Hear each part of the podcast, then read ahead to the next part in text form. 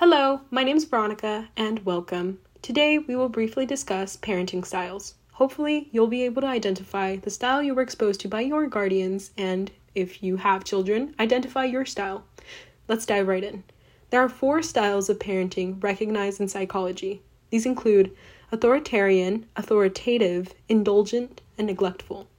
An authoritarian parenting style is defined by the expectation of obedience due to power. An easy way to remember this is that authoritarian sounds like totalitarian.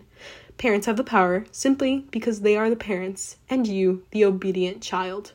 Style number two is authoritative, which involves rules based on rationality. Parents with this style explain why you are or aren't allowed to partake in something. For example, you didn't finish your chores, so you can't go out tonight. Number three, indulgent. This parenting style is a lack of rules and boundaries for the sake of pleasing the child. Let's imagine a child of indulgent parents wants to go out on a school night. They may have homework to do or a test to study for.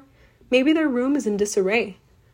Their indulgent parents, however, might offer to lend them their car, give them a generous allowance for the night, and perhaps even clean their room. It's pleasing to the child and potentially enabling of poor habits. Finally, there's neglectful parenting. There are no set rules because there is no supervision of the child. And frankly, any parents who exhibit this style should not even be recognized as parents. Parenting styles strongly develop the behaviors and habits of children. And later in life, many children adopt the parenting styles they were exposed to. I invite you to reflect on parenting styles in which you were exposed to, as well as exhibit. Hopefully, you were able to learn a thing or two.